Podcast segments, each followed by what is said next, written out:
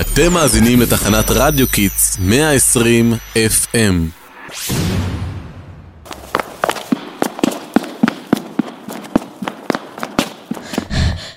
עומר, אתה לא מבין מה קרה. מה קרה? מה ההתנשפות הזאת? הכתבת שלנו גליה נעלמה. מה? מה פירוש המילה נעלמה? רצינו להתחיל לשדר למאזינים שלנו תסכית שמח במיוחד על חג הפורים. נכנסנו לאולפן והיה שם מין מכשיר כזה מוזר. מכשיר? אוי לא. אתה מתכוון למכונת הזמן הניסיונית שכתבת המדע שלנו השאירה באולפן? מכונת זמן? אוי ואבוי, זה לא נשמע טוב.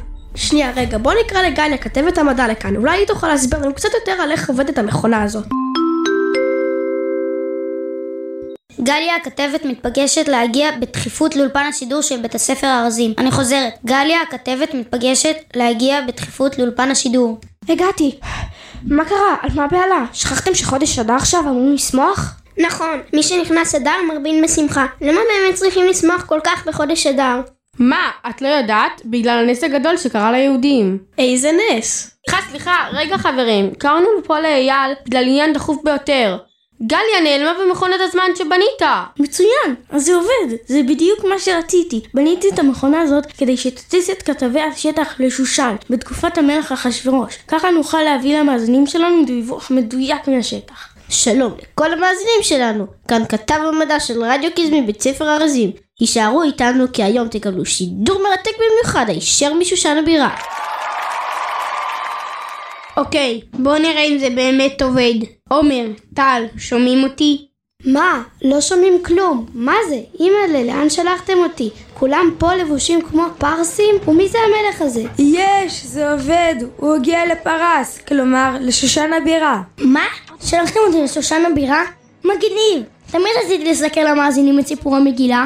שנייה רגע, נשלח אליך עוד כתבים שלא נפספס פרטים חשובים בסיפור. כתבים של כיתה ה'2. אתם מוזמנים לבוא ולהשתלט על עמדת השידור.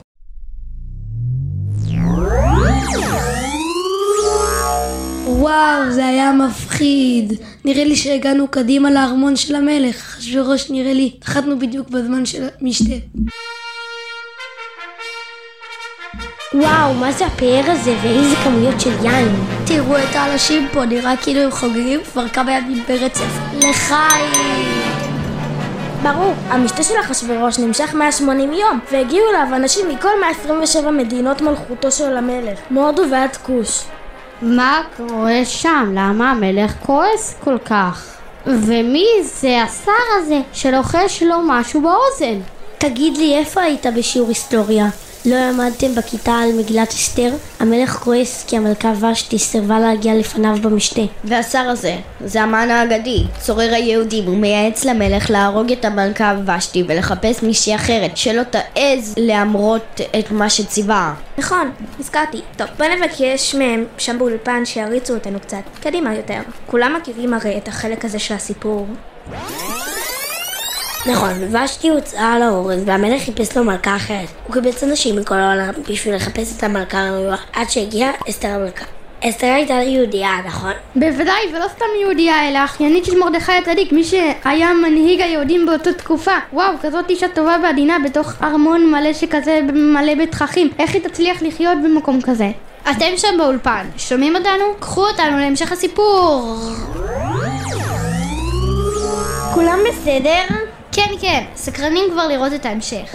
באיזה תקופה נחתנו עכשיו? ששש, תהיו בשקט, אני רואה שם את בקתן ותרש, שומרי ארמון, מתלחששים. הם מתכוונים להרוג את המלך אחשורוש. אוי ואבוי, חייבים למנוע את זה, בוא נלך לספר למלך. תירגע, שכחת? מרדכי ההודי שהיה מתהלך ושומר בחצר המלך כדי לבדוק מה שלום אסתר, שמע את מזימתם והציל את החיים של המלך. הנה אני רואה אותו מזיק את אחד המאבטחים של אחשורוש. וואי וואי וואי, נבהלתי לרגע. טוב, זה יותר מדי הרפתקה בשבילנו. בוא נזמין את השדרנים של כיתה ה'3 להמשיך לדווח לנו מהשטח.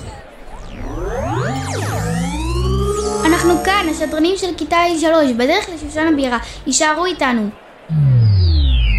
אוי לא, הצילו, נראה לי שמשהו התקלקל במכונה.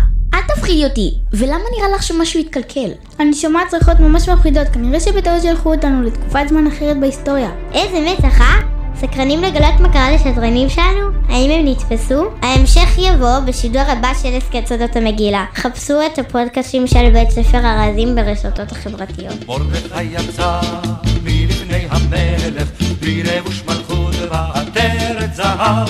מרדכי יצא מלפני המלך, והעיר שושן צהלה.